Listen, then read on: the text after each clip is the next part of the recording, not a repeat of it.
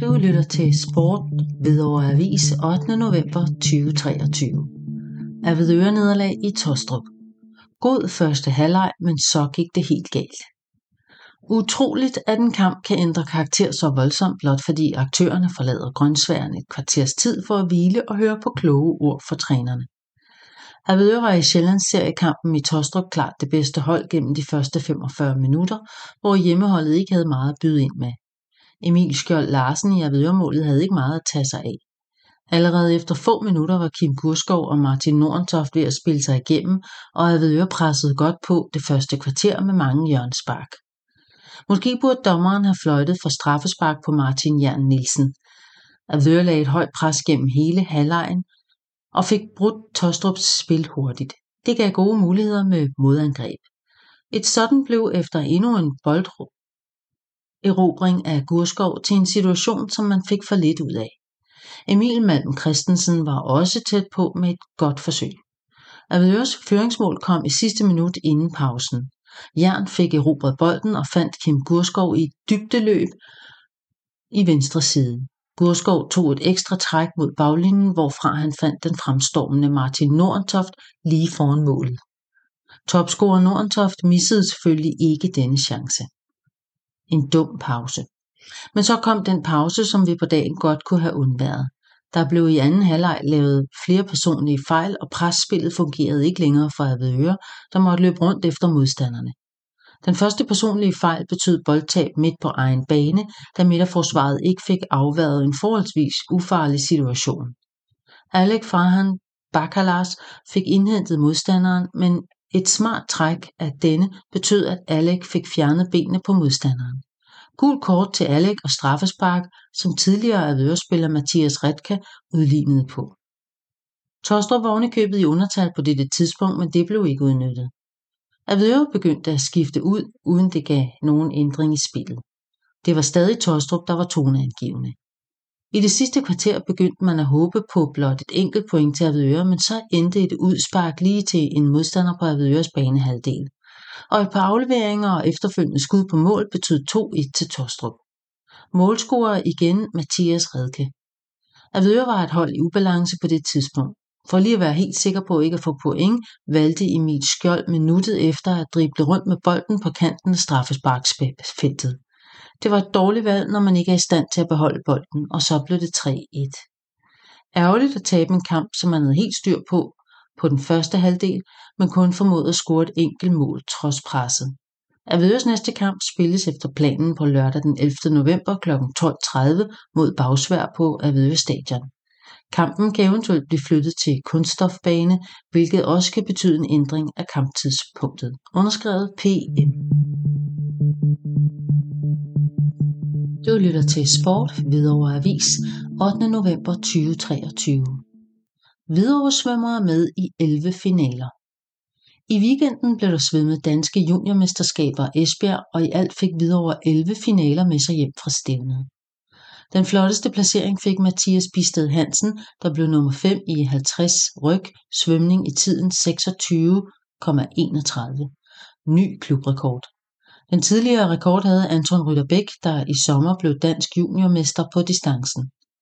Mathias havde en weekend, hvor han havde toppet formen helt perfekt og gik også videre i 100 og 200 ryg. HVSK fik også to svømmere videre i 100 og 200 fly, hvor både Victor Bernstein og Nicole Andersen gik videre til finalen. Victor slog også en ny klubrekord i 100 fly i tiden 57-99 og var desuden med i finaler i både 50 fly og 400 fri. En flot præstation med tanke på, at han brugte stor, en stor del af 2023 på skader. Efter den flotte weekend bliver der dog ikke meget hvile for juniorsvømmerne, i det klubben om to uger skal svømme danske holdmesterskaber i Tisted. HVSK håber at kunne bygge videre på det sidste på sidste års succes, hvor klubben blev nummer 5 i divisionen i division 2 og den femte bedste 15. bedste svømmeklub i Danmark, siger Mathias Karlsson. Du lytter til Sport Hvidovre Avis 8. november 2023. Ugens sport. Fodbold. Lørdag den 11. november kl. 12.30 spiller Avedøre mod Bagsvær på Avedøre Stadion, og det er Sjællandsserien. 12.00 spiller videre mod Næsby, og det er på Avedøre Stadion, og det er U17 divisionen. Kl. 14.30 spiller videre mod Næsby, også på Avedøre Stadion, og det er U19 divisionen. Tirsdag den 14. november kl. 16.00 spiller videre mod Lyngby på Pro Ventilation Arena Future Cup. Håndbold Fredag den 10. november kl. 19.15 spiller videre mod Ringsted i Dansborghallen, og det er 2. division herrer. Lørdag den 11. november fra kl. 13.45 spiller Hvidovre mod Ringsted, Dansborg Hallen 2. division damer. Ishockey Fredag den 10. november kl. 19.40 spiller HVIK mod Rungsted i Frihedens Idrætscenter, og det er herredivisionen. Lørdag den 11. november kl. 17.40 spiller HVIK mod Aarhus også i Frihedens Idrætscenter, og det er også herredivisionen.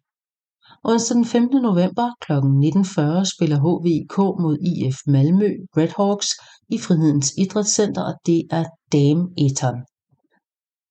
Basketball Søndag den 12. november kl. 18 spiller Hvidovre mod Værløse på i Holmegårdshallen, og det er første division her. Du lytter til Sport Hvidovre Avis 8. november 2023. Bronze til basketherrerne. Forrige weekend afholdt Hvidovre Basket Final 4 i divisionspokalturneringen for seniorer.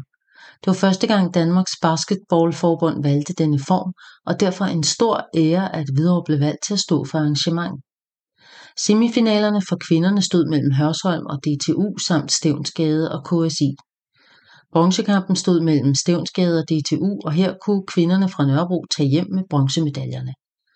Finalen mellem Hørsholm og KSI blev en tæt affære, men i de sidste minutter trak de rutinerede kvinder fra Hørsholm fra og kunne løfte pokalen til sidst.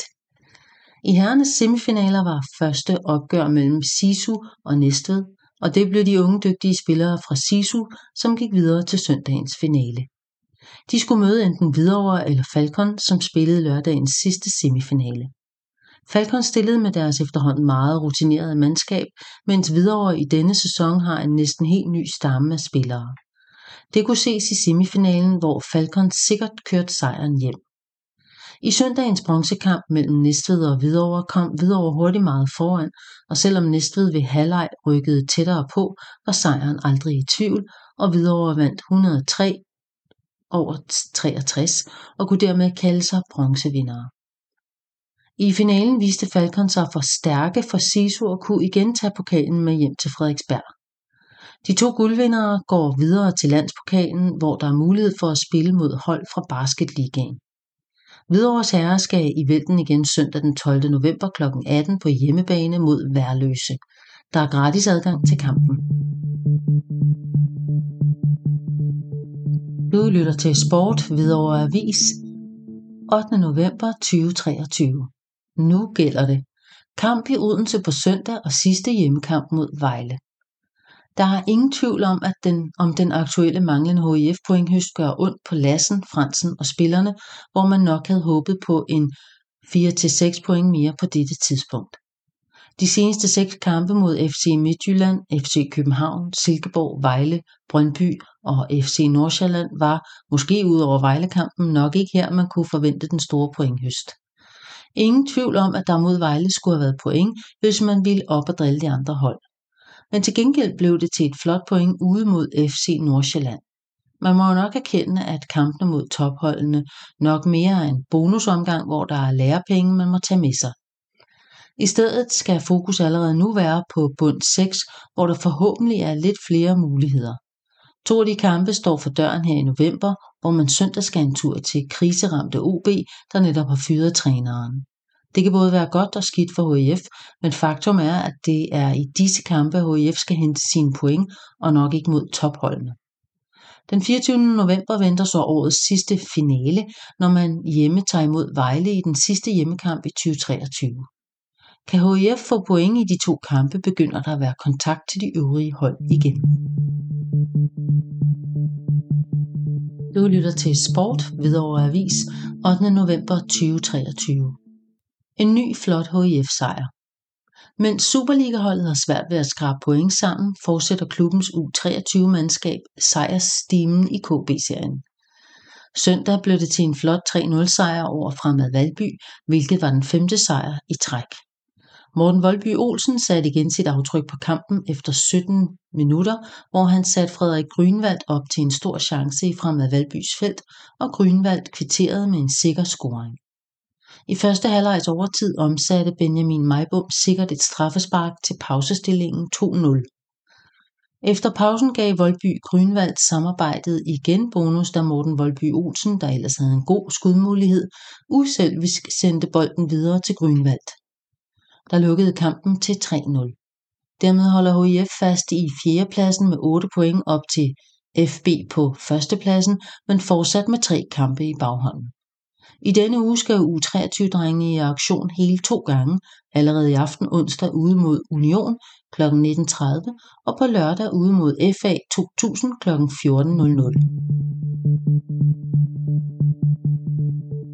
Du lytter til Sport Hvidovre Avis 8. november 2023. HIF's deltidsdrenge har svære tider. Løbet over ende i første halvleg af FC Midtjylland, men lyspunkter i slutningen af kampen. Det blev heller ikke mod FC Midtjylland, at Hvidovre fik sæsonens første sejr. Så langt fra. Og man må nok også bare erkende, at de store millionærdrenge i Superligaen nok bare er for stærke til deltidsdrengene. HF's træner Per Fransen havde lavet et par ændringer for at kunne modstå guldaspiranterne. Formationen var en 5-3-2, hvor Nikolaj Gertsen gled ind mellem Stenrup og Kilderich. Magnus Fredslund havde fået plads på højre wingback, og McKinnock's scoring i pokalkampen havde sikret ham en plads helt i front. Gæsterne fra det midtjyske startede ikke overraskende med at sætte sig på spillet, mens HIF måtte spille mere afventende. FC Midtjylland var også klart det hold, der var tættest på at skabe chancer, og Filip Djukic i videremålet måtte også diske op med et par gode aktioner. I modsat ende var det småt med chancerne. Igen var afstanden op til modstanderens mål simpelthen for lang for de kreative spillere til, at chancerne blev spillet store nok. Man må dog tage hatten af for Liam Camilli, der knoklede for at skabe noget på egen hånd. I det hele taget var der ikke meget at sætte på arbejdsindsatsen hos HIF'erne. Derfor var det igen ikke rart, at midtjydernes første scoring kom, da Daniel Stenderup tabte en hovedstødsduel med koreanske Cho, der ubesværet dirigerede bolden videre. Indlægget ramte Malte Kilderich, der ikke fik ekspederet bolden væk, og i stedet endte den for fødderne af en helt fri Francolino Ju, der sparkede bolden i mål. I det 24. minut blev Hvidovre igen uvenner med VAR, da Mark Nielsen først taber duellen til den meget stærkere Adam Gabriel, der efterfølgende falder lidt let ind i feltet og ud over baglinjen. Men nok til at give dommeren mulighed for at se situationen igennem igen, hvilket udløste et tyndt straffespark. En situation, som dommerne ofte lader passere i slåskampe inde i feltet. Her fik Cho muligheden fra 11 meter pletten over for Djukic, og denne gang lykkedes det ikke for Djukic at afværge, og så stod det 2-0. Kort før pausen inkasserede HIF igen et uheldigt mål. FC Midtjylland havde et indkast, som HIF ikke fik afvist, HIF ikke fik afvist, og det endte med en afslutning udefra, som ramte McKinnocks ben og ændrede retning og trillede i mål 3-0. Flere udskiftninger i anden halvleg afløste den noget stærkere duelspiller Matti Olsen Mark Nielsen på venstre bak, og generelt løftede videre sit duelspil og holdt Midtjylland fra de helt store chancer.